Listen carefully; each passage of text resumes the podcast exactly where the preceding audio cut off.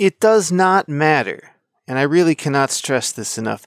It does not matter if it runs on your machine. Your code must run in the production environment, and it must do so performantly. For that, you need tooling to better understand your application's behavior under different circumstances. In the earliest days of software development, all we had were logs, which are still around and incredibly useful. Nowadays, you're likely to also consider an application performance monitoring tool or APM. Observability is an evolving and important feature of any software system. In this episode, I interview Christine Yen, co founder and CEO of Honeycomb.io. We talk about her start in software, meeting her co founder while working at Parse, and how some of the experiences shared there shape their vision for an idealized tool for figuring out what's happening with your system. Christine, welcome to Software Engineering Daily. Hello, thank you for having me. Well, I definitely want to get into Honeycomb and your work there, but I thought an interesting place to start this out would be to ask you about your journey and how you got started as a software engineer. I got started when I I think I broke my ankle in 7th grade. I was stuck at home when the entire class got to go on some like Great America theme park day, and I was so upset and I spent that day poking around on my computer or on, on the family computer and kind of got pulled into creating a website. And and I'd done, you know, I grew up in the in the Bay Area and so I'd I'd had the chance to go to a couple, you know, oh, learn basic camps as a kid, but it was this exploring building websites as a kind of preteen that really opened my eyes to what is possible when you know you don't have teachers or assignments but it's just you poking around on the computer seeing what you can build. And you know there was a in the early 2000s there was a late 90s, early 2000s, there was quite a scene, right, of all these personal websites where young webmasters would teach, would, would have these sections that would teach each other, oh, this is what, um, you know, cascading style sheets are. And these are, this is, this is PHP you can include if you paste it into this file and, and name it this way. And it was really cool even then to be part of this community of, random people on the internet just teaching each other things and kind of kind of showing off, but but really showing off and being the most helpful to other people. That led to more website stuff and a little more PHP stuff, and I ended up getting involved in student-run school website effort in high school, where we at peak something like 80% of the students were signed up for it and and I actually remember debating with my the, the friends I was working on it with, can we put profile photos up? Can we trust high school students to put profile photos up? No, we can't. They'd upload something ridiculous. This is obviously before before Facebook. And and from there, I think I just knew I wanted to build software that I was addicted to that conversion ratio of the the perceived effort of an individual putting lines of text into a computer and the number of people that it could impact. And what's the first coding language you got serious about? I will not say PHP because I, I can't say I was terribly serious about it. It was just it was just a means to an end. I really got into Ruby. I'll say in like the the later couple years of college and, and right when I came out, I was very much caught up in the again the friendliness of that ecosystem and you know the, the great learn on your own materials that were out at the time and i liked the expressiveness and friendliness of the language and at what point did you cross into being a professional developer? I guess internships in college kind of count as professional. It's, you know, an asterisk internship. I went to college for CS and had the privilege of being able to learn alongside my classwork from the internships what it's actually like to, you know, what a code review really feels like and what it is like to tinker on um, a huge existing code base and just, you know, work down a list of bugs to fix and I think that was, in a sense, that was almost more fun, right? It turned software from this thing that you build on your own out of lines in a text editor into a puzzle, someone else's puzzle that you get to solve and you get to make sense of and improve. Well, let's fast forward a little bit and introduce Honeycomb. Tell me a little bit about the founding and uh, why you started the company. Honeycomb really got started. I met my co founder when we worked together at a company called Parse. I joined Parse in 2012. I think she joined, you know, six, nine months before I did. And she was on the infrastructure and ops side. This is Charity Majors for anyone listening who may know her. And I was very much on the product development side. So, you know, if you imagine the engineering team was literally laid out in the office from like back end to front end, she was on one end of the spectrum and I like sat next to our designer on the other end. And by spectrum, I mean room. And we didn't interact a ton, honestly, at Parse professionally. You know, we, we interacted socially, but the only times we interacted professionally, usually what was happening is I had released something and something in production was breaking. And so ops was literally and figuratively knocking on, you know, knocking on my desk being like, hey, hey, help me fix this. You know, what did you do? This is part of the nature of the work and part of the nature of the platform that we were building. There was just so much uh, heterogeneity and chaos and kind of unexpected behavior of our users, you know, hitting our API in unexpected ways that this level of unpredictability was becoming our, our norm. But what came out of it was this feeling of, oh man, there is so much happening out there. And at the time, we only had kind of the barest sliver of a view into what is impacting our customers. Why is this customer having a fine experience? What is that why is that other customer you know messaging us about how parse is down? We learned a lot from having to make sense of the chaos in order to ensure our customers were having a better experience. I said i joined in 2012 we were acquired by facebook in 2013 over the next couple of years as we were you know slowly exposed and in some cases very grudgingly exposed to facebook's internal tools Many of them were not suited for a startup running a platform as a service. One of them threw out a number of the assumptions that we'd had around limitations of a logging or a monitoring tool because it was neither.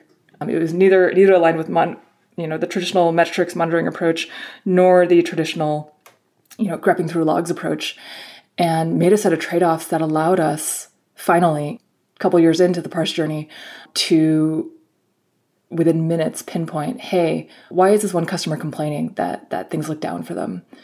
This one customer of, you know, tens of thousands, hundreds of thousands, millions. And so when the two of us respectively were thinking about leaving, again, I left about six to nine months before she did, we both had this feeling of, well, this it will be sad to leave this internal tool behind because there's nothing quite like it out there. And uh, truth be told, shortly before I left, one of one of our we tried to build this experience for Parse customers, actually through the Parse Analytics product, and it just wasn't it wasn't quite the same. And so I think we both had this feeling of, well, we've had this experience with this tool that allows you to track down unknown unknowns, that has this flexible schema, that believes that a fast answer that's mostly right is better than one that's 100% correct. We've had this experience with this tool, the rest of the world should also. And I I mentioned I left a little bit before Charity. I was kind of exploring and taking my time, uh, feeling a little bit burned out. And when I was ready to start thinking about what was coming next, you know, Charity tends to be the nexus of all things interesting. And so I messaged her, being like, "Hey, do you know, do you know anything, anyone working on something interesting back in San Francisco?" I am sort of putting my poking my head around, and she jumped on me. She was like, "Hey, I'm actually talking to someone thinking about starting a company. The internal tool is called Scuba. So I, would like to build Scuba as a service. Do you want to build this with me? You know, again, at the time, the last several years I'd spent looking up to Charity as this badass infrastructure ops engineer. I had this feeling of like, really? Me? Are you sure? But you know, when I when you step back, uh, our skill sets were sort of perfectly complementary. She, I knew that with her, we could handle scale, we could handle we could make sure that we would be able to build this massively multi-tenant thing that would be in the critical path of a number of our customers. On my side, I knew that we would be able to build something that was usable and friendly and uh, felt responsive and you know would really marry the experience that we wanted to provide with uh, sort of the technical housing of it. And so I often say if it had been her with any other idea, or someone else trying to trying to work on this idea who wasn't her with me, it, I don't think it would have worked out. I don't think it would have come nearly as far. but it has been and this whole journey has been recognizing that we're, you know, we represent two ends of a spectrum, dev and ops, and that in many things, including who, you know, who the product is for, the right answer is somewhere between the two of us. Well, at that time, uh, it was very early on in the space of observability. I think the market shares continued to grow. I don't know if you would say you were first to market, but certainly early days. What were you looking to accomplish and deliver that was cheaper, faster, better than uh, the other available options? Well, when we looked at the available options out there, you had logging tools, you had monitoring tools, and you had APM. And when you think about why there are those three buckets, logging tools and monitoring tools are evolutions of the technology that was available to us when we first started writing software meant for another machine right you had you had grep which then became distributed grep which became distributed grep with a ui which became a logging saas and then you had counters because you couldn't have both grep like you, you know you had, you had to do either grep or counters back then. Your computers couldn't handle that much more than that. But you had counters that became RRDs or, or time series and then time series full time series databases and then time series sas's became these monitoring tools. And our point of view is that we very firmly did not want to build kind of the next iteration on either of these two product lines. Mm-hmm because the two of them shouldn't have been weren't separated for any good reason anymore right they were separated for a good reason back then when we had to choose between grep encounters. as of you know 2016 when we started out we had ssds and we had the cloud and we had uh, approximation algorithms and we had lambda and we had all of these things and we had column stores and all of these things that that were kind of available building blocks now to build an experience where you could have the flexibility of logging tools while having the, the speed that people associated with, with time series. And sidebar APM emerged as a way to kind of bridge the gap between logs tools and monitoring tools, and became their own thing. And uh, you know that's that's why they're their own bucket. But we were looking at these three buckets, and we were like, they shouldn't have to be these three buckets. Each of them assumes a set of trade-offs that aren't true anymore, and as a result, deliver a subpar experience right? How many people do you know use a logging tool on their own? No, everyone supplements it with an APM or a monitoring tool. How many people use a monitoring tool on their own? Someone they've got logs somewhere, um, and that sucks. That relying on human joins to go between tool, go from one tool to another tool sucks. And so when we started out, we had the benefit of having a very clear idea of the experience that we wanted to provide because we'd interacted with this internal tool. And honestly, the biggest challenge in the first year or so was not as much building the product or the technology, but instead introducing the term observability, which some companies had been using internally, but not not really in this context. And Charity spent, I'm pretty sure, 80% of her time the first couple years just going to conferences, writing blog posts, trying to wake people up from trying to just claim that observability is a new fancy word for monitoring when instead it it expects a different set of human processes and cultures in, in how you interact with the data, period. Ah, that's a great point. It's not just the tool, it's the operations as well. Do you see any best practices? Are there ways that organizations should adopt and leverage solutions like yours? I'm going to answer a slightly different question and probably get to yours, sure. which is what are there are many signs that you have shaped your processes to a tool that is not meant for that use. I'll give an example. People, many people talk about alert fatigue or dashboard blindness. This is where you just have too many alerts or too many dashboards. You just you can't find the right answer anymore. And to keep borrowing Charity's words, this is because with in a world of monitoring tools and time series where you have to define ahead of time what matters, what results is building up your ability to debug based on known unknowns right? Oh, this thing went wrong that one time. Well, we better build a dashboard around it so we can find it again. Well, chances are, if your your system is sufficiently complex or or you know chaotic, that same thing isn't going to happen again. And building that dashboard isn't actually going to help you in the future. And so, you know, when folks talk about alert fatigue or dashboard blindness, we're like, hey, try check out check out this flow where instead you can define instead of 100 alerts or 100 things that might go wrong that you, you, you want your team to be aware of. Figure out the small handful of customer impacting signals and explore from there, right? Figure out does this actually matter? Is it impacting customers or can I go back to bed? Have that be automated. Enable your humans to slice and dice and explore and, and start from that signal and instead follow their nose, follow the data, rather than scrolling through dashboards where you're just scrolling through artifacts of past failures.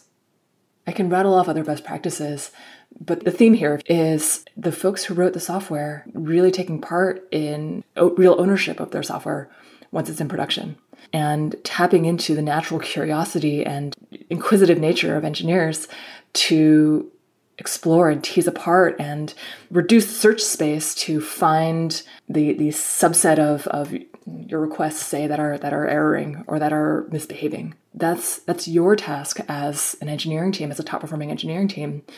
Our task as a tool provider who builds the technology to enable that is to just be fast enough and provide enough kind of clues and expose enough kind of interesting um, entry points for you, the human, to use your excellent judgment and figure out what in the world is happening with your system. Right? This is my beef with traditional APM. Traditional APM really rose at a time when enough software architectures were similar enough, right? You take 100 Rails apps, there's going to be enough similarities in them where you can say, hey, if your Rails app is doing this, you probably want to do that to resolve it. But we're not in that world anymore. And so that promise of an APM sort of being ready to go out of the box and giving you answers and not requiring you to customize it or to explore, or to stick your hands into a graph and take it apart, that world's in the past. And we need a we need tools now that can kind of flex with the complexity we've introduced into our software worlds. Well, if we think about a company or a small team, maybe large team that's decided to adopt Honeycomb, what's the onboarding process like?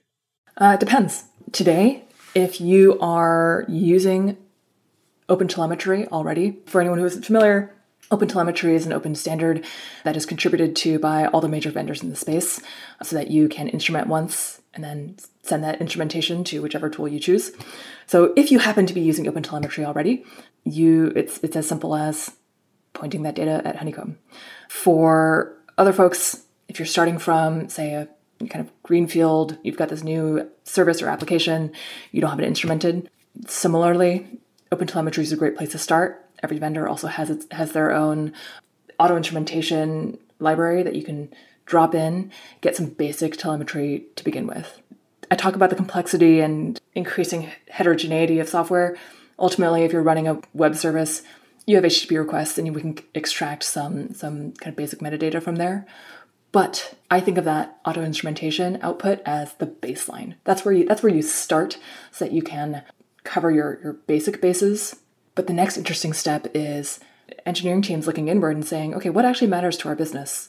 What are the, the, the identifiers that, you know, for example, I as a developer would put into my tests to make sure the business logic works right? Right? If you say you work for an e-commerce site, those pieces of metadata are probably things like user ID, SKU, shopping cart ID, price, things that will allow you to really understand again does this thing you know this this I, see this weird thing over here in a graph. Is it actually weird? Is it impacting customers? Or is it just some artifact that like lower urgency to figure out? Do you find that uh, when a new team comes on board that there are any low-hanging fruit that they find just by adopting and starting to look? Almost always right? I think that th- this is true of any tool in the space. When you go from not being able to see what's happening in production to, oh, I, have got some graphs, I've got some breakdown of errors or latency by endpoint, there's almost always some surprise, right? Either there's an expensive endpoint that is called more than you thought, or, or something that you thought would be expensive and heavy, but is actually not not interacted much with your by your customers. That those that first day, there's almost some oh interesting. Let me go let me go adjust that or let me go dig into that. The key is making sure that it's not it's not just one and done.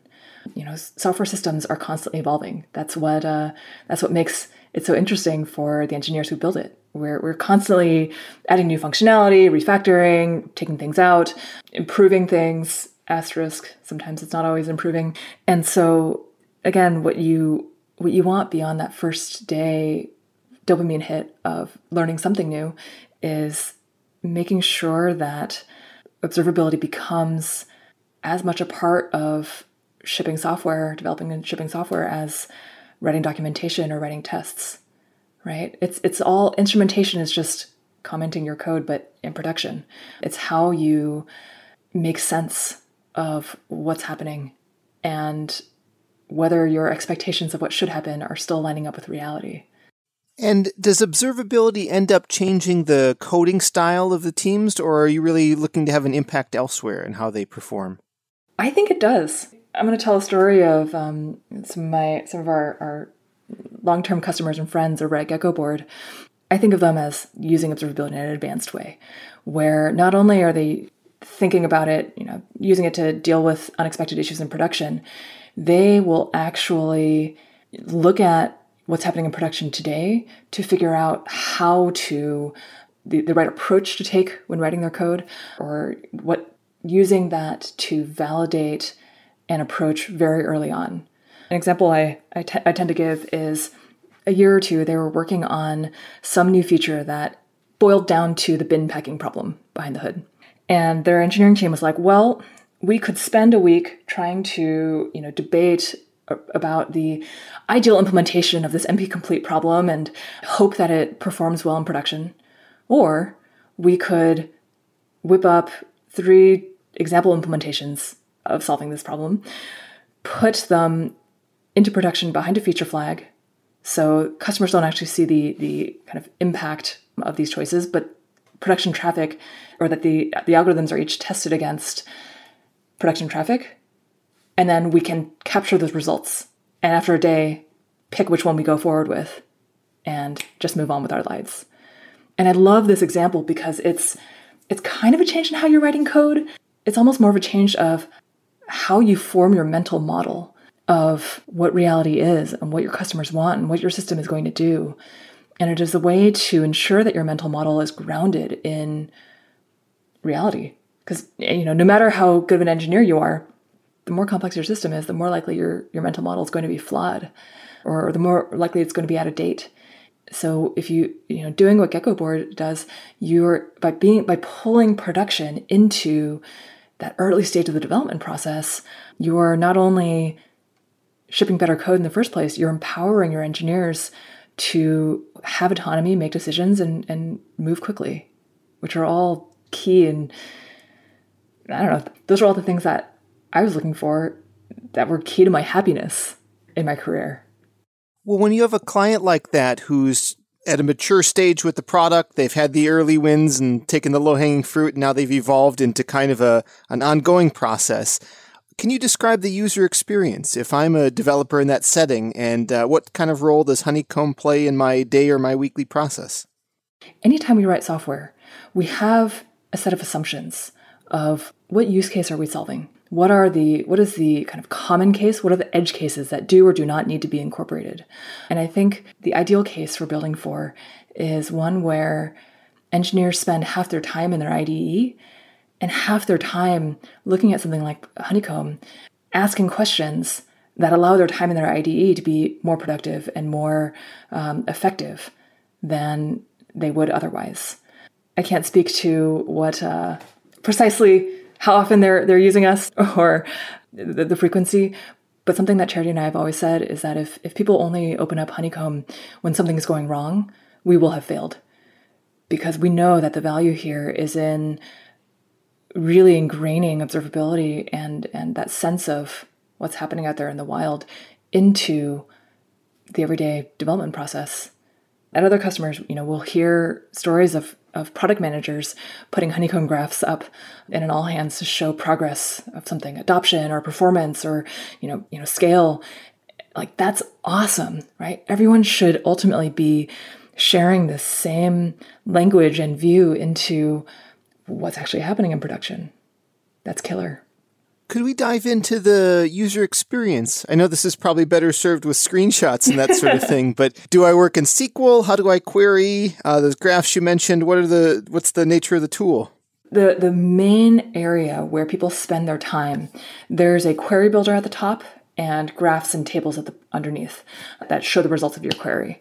And this is something that we have um, people have asked us for years, right? Hey, Honeycomb, why don't you just, you know, I'm an advanced user. Why don't you just open up a giant query, uh, you know, a giant text box at the top of your screen so that I can type in SQL and you can do your thing? And I have a flip answer to that and a technical and a kind of personal technical bugaboo answer to that. The flip answer there is when you're woken up at 3 a.m., especially if you're a new engineer on the team, I don't want to be messing with SQL. I want I want the, the interface to be as helpful and as kind of idiot proof as possible. So we, you know, really pride ourselves in building as intuitive an experience as we can. We're never done. We always have more to improve, but really making it something that you can sort of point and click and, and try to navigate around to ask the question that you want to get the data back that you want. I'm going to go on a little bit of a tangent here before I get to that technical, technical bugaboo answer. Another thing that I that is key to our product experience um, that has been there since day one, and again, lots of room to improve, but I, I think is pretty pretty special, is we try to recognize that no engineer exists in a vacuum. Most engineers don't exist in a vacuum. We all have teams that we share on-call rotations with. That we, you know, each of us are different domain experts in different parts of the system on the right hand of the screen is this, you can call it an activity feed. Uh, I don't like that. It makes it sound too consumery, but there's essentially a, a record of not only every query that you have run, where you can go back and look at the, the results of that query, no matter how old it is. Our permalinks are, are permanent. That's what they mean. There's also a kind of history of everything any of your teammates have run on that data set. So the intent here is, again, if you're woken up at 3 a.m. Um, and you're you're sort of disoriented and you're exhausted and you know brain isn't totally working, you should be able to go back and be like, oh, okay, well, uh, crap. Well, uh, Charity was on call last week, and I think you know she she said something about MySQL errors, and I'm seeing MySQL errors. So let me go back and see if I can find the queries that she ran last week when she was on call, and jump off from there and rerun and tweak and, and, and iterate. We don't want people to have to be geniuses at observability to use our tool. We don't want them to have to be geniuses at SQL. We don't want them to have to be geniuses of any sort, really. We want them to be able to point and click and, and borrow other people's work because that's that's how people work together naturally, right? You know, think back to when we were all in an office together. You had that feeling of looking over each other's shoulders, being like, how did you solve that? Oh oh you okay i'm gonna i'm gonna you know screenshot that or i'm gonna write this down in my notes so i can i can improve on that. So that kind of acknowledgement of the team as a as a collective is also a key part of our user experience. The technical bugaboo answer to uh, why we don't have a sql box for anyone who's who's curious I think the experience of every vendor defining their own SQL variant that looks SQL ish, but then causes you to stub your toe when you write something that should work in SQL but doesn't in their dialect is awful. It is a painful, painful experience that seems like it should be more productive and always ends up more frustrating than otherwise. I never say never, so maybe there will be a future where Honeycomb has something like that, but I will fight it kicking and screaming. When I think about Honeycomb, I'm seeing two groupings of use cases in my own mind. First being incident response, something's happened in production and I, I just need information. Second being more of a forward looking process where I'm exploring, you know, possible optimizations, learning about my application, things like that. Do you have a sense if that's, you know, fully covers use cases? And if so, what kind of breakdown you see across incident response versus being proactive? Honestly, what you've defined are not just two use cases, but you've defined two, two ends of a spectrum. When you think about incident response or performance optimization, right? Hey, I've got I've got an endpoint in mind, and I just need I need to figure out how to make this endpoint less less painful. All the way to this the the Geckoboard example of hey, I'm I'm trying to get ahead of myself and, and trying to predict the future. Those are all realistically the same sort of motions involved you're you're exploring you're you're starting at something high level you're teasing it apart you're you're trying to understand and isolate certain behaviors or certain artifacts the thing that changes as you go along that spectrum is urgency it's severity, it's that time pressure, it's you know how how stressed is the operator. And I think recognizing that enables you to to least enables us to work with customers and say, "Hey, you know that thing that you're doing when when everything's falling apart, let's talk about how to do that a little more proactively, which will have the added benefit of ideally causing fewer things to fall apart." And it's again, you know, when we came into this, when Charity and I first started working together, we still sort of had this idea that like, okay, well, ops people do that thing over there, and devs do this over here, and they're they're just different skill sets. They're not. They're not right. Incident response and this this forward looking kind of we'll call it performance optimization, but proactive work. They are the same motions, just with different, often with different nouns with different concepts, right? Instead of CPU and memory and disk space on the on the ops side, it's uh, user ID and shopping cart ID on the dev side. Why do they like the separation that is coming out of my words doesn't have to exist in the tool, doesn't have to exist in our teams. There's so much opportunity for developers to get comfortable in these quote unquote traditional production tools just by bringing some of their nouns that they're familiar with into their traditional view of production. When we started first started talking talking about observability, we spent a lot of time talking about high cardinality data and educating various conference audiences about what high cardinality data is and why it matters. Because as we build this more complex world, when there are these nouns, again, to overuse this word, when there are these nouns that have you know potentially millions of possible values like container id or kubernetes pod id or user id or shopping cart id the support for being able to reason about this more complex world as quickly as possible is what's necessary to make sense of our production software and be able to do that kind of investigative approach either in the incident response workflow or proactive optimization workflow. Well, I think about times when I was really doing a lot of development and I was heavily focused on optimizing for something that mattered to me, you know, getting out features, maybe reducing a response time. I wasn't always thinking about stuff like the CPU load or the memory pressure, things that uh, someone in a more traditional DevOps position might have top of mind. Is there a story for collaboration in Honeycomb? How do people with these different concerns work together?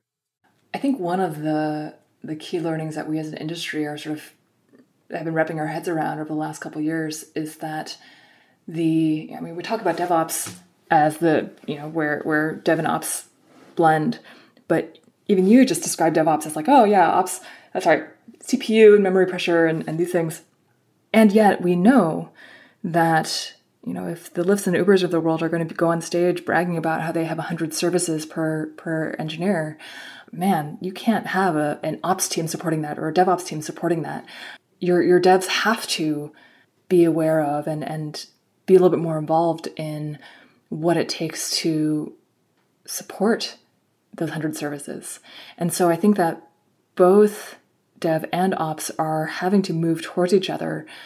Devs in being more familiar with what's going on with this Kubernetes deployment and you know what is the impact of my architecting these services in this way, and ops in recognizing that they can't just always treat services as a black box anymore, that they have to get some visibility into that business logic layer to understand again whether whether something is user impacting, whether it's not, um, how big of a deal it is. I know I sound a little bit like a broken record here, but so much of this is sharing that same language to talk about production um, to recognizing where and how dev and ops areas of kind of ownership and, and comfort how they overlap and how to increase that that area so that DevOps or ops folks can tease apart okay what is the business impact of this how do i go figure out which engineers to bug about this so that the engineers can qu- quickly then take symptoms of some production incident and translate that into their test cases, repro it, and fix the issue. Well, I'm thinking about uh, some of the organizations I've worked with who weren't always at the forefront of investing in observability. Sometimes there's a perspective of, look, we have logs, we have traces, uh, we have some metrics, everybody has access to them. Why do we need to invest in tooling? What are your thoughts to someone who's a little bit uh, hesitant and curmudgeonly in that regard? Chalk this up to my being too much of an engineer, not enough of a of a uh, you know CEO business type. But I think that I'm not in the business of yanking people away from what they want to use. If they are genuinely happy with their logs or metrics or traces or combination of those tools, sorry, logs or metrics or APM tools, combinations of those, great. We'll be here when they start to fall apart. We'll be here when they start to creak. And and it's it's not a knock on them, it's not a knock on their systems, it's just it's a fact, right? When yeah. when you have one of each tool, one of each of those old buckets, what you're doing is you're taking the a moment in something that happened in your system, it's a moment in time. You're slicing it up into three different ways. You're sending it into three different tools, and then you're trying to probably, as a human, piece together what actually happened by piecing those like three data fragments together. And that's really hard. And it works for us sometimes. And when you start to go into this world of we used to have five uh, one monolithic app on five app servers. And you can kind of you can kind of reason about that and you can kind of do the thing where you're like okay well in aggregate i see this in my monitoring tool and i can look at the individual log lines in the logging tool and i can kind of figure out what's happening. Now when you have 50 microservices across 500 containers and cycled through however many kubernetes pod names each day or each week. You can't do that anymore. And I think it's frankly inevitable for other technology trends that we're seeing today to drive changes in how, in the sorts of tools that we use. There will be cracks, there will be frustration. I've never met an engineer, I mean, even with Honeycomb, right? I've never met an engineer who's like, yes, my observability or monitoring or, or logging tools are perfect and I, I don't want anything to be improved about them. there's, there's always something. And there will be, to them, I, I just say, your time will come. I'd rather talk to the people who, who are frustrated. My favorite thing to do, you know, back in the day when we had uh, trade shows and conferences, I would love to be at booth and someone would walk up to me and be like, hey, what does, what does Honeycomb do? And I would say, hey, okay, you know, have you ever looked at a graph um, about something happening in production and seen something funny and scratched your head and been like, what is that and why is that happening? You know, why is that spike here? Have you ever wanted to stick your hands into that graph and kind of rip it apart to see what's underneath? And I would always get a yes. I've been there. And I, would sure. get, to, get to say, great, you can do that with Honeycomb. And, and not everyone, it takes some time, it takes some like battle scars to get to that point where you're like, I've been there, it's frustrating, and I want more from my tools. But I think that we as an industry are getting there. So I can be I can be patient in that. Is there, or do you envision adding any sort of machine learning component? I think machine learning is, especially you know, sitting on the well within the startup hype machine. I think machine learning is a is a loaded term that means many different things to many different people. I think that there is definitely a lot that can be done in thoughtfully identifying areas where machine analysis and kind of applying basic statistics and, and kind of surfacing surfacing outliers or, or interesting trends is possible. I am very leery of as a user, I'm leery of tools that that liberally sprinkle AI and ML all over their, you know, their product pages. Our approach is again grounded in the belief that you as an engineer an engineering team know your software best you know what's interesting. You have the context of, oh, that was that was a load test versus, oh, this is this is something that's very strange. I should look into it. And what we would rather do with a tool is a lot supercharge your in- these instincts, supercharge your you know eyebrow. Like if, if you want to dig into something, you should be able to dig into it. We should be able to help. The analogy that our, our principal developer advocate Liz Fong Jones uses is that we want to be your mecha suit we're not going to try to build a droid to do your job better, but we want to give you superpowers. Yeah, yeah. I like that analogy. Well, I'm also curious if there's any KPIs you're aware of that uh, your customers use once they've onboarded. Are they trying to, I don't know, reduce errors per month or cycle time? What do organizations generally want to improve upon when they look to Honeycomb? You know, I talked about baselines. I think that the baseline KPIs for anyone who who adopts a new APM tool, there are some that should come out of the box: error rate, latency, kind of throughput. These are good places to start just to answer the questions of what is my system doing. The next level approach that I like to see customers take is really explore service level objectives.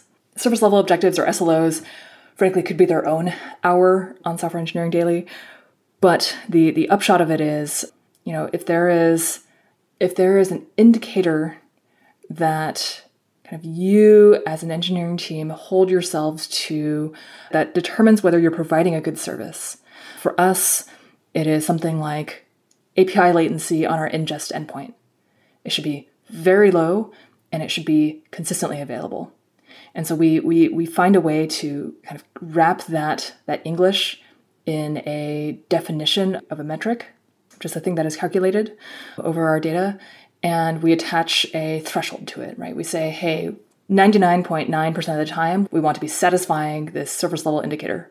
And that allows engineering teams to actually have a conversation about what are the, again, small handful of standards that we hold ourselves to as an engineering team, right? What is that our contract between ourselves and our customer? What actually matters? So that for us, it's again like it's that ingest. It's um, making sure our homepage, the the first page that you see when you log in, loads quickly and and doesn't throw terrible errors. These are more nuanced than just error counts or latency.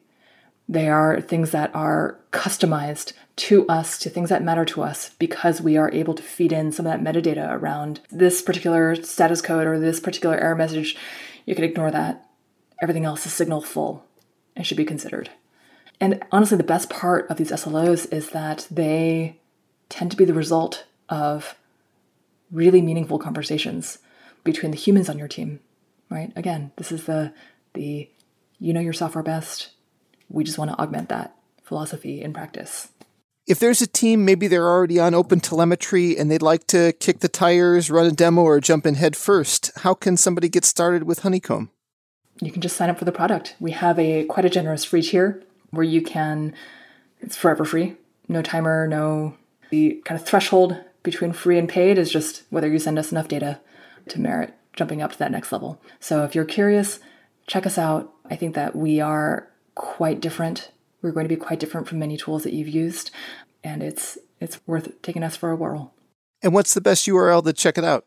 You can sign up at honeycomb.io, or we have some public playgrounds available at play.honeycomb.io, where you can just play around with the tool. Uh, there's a little bit of a guided guided tour, so you can solve an issue in the example dataset. But honeycomb.io is where where you can sign up for an account of your own.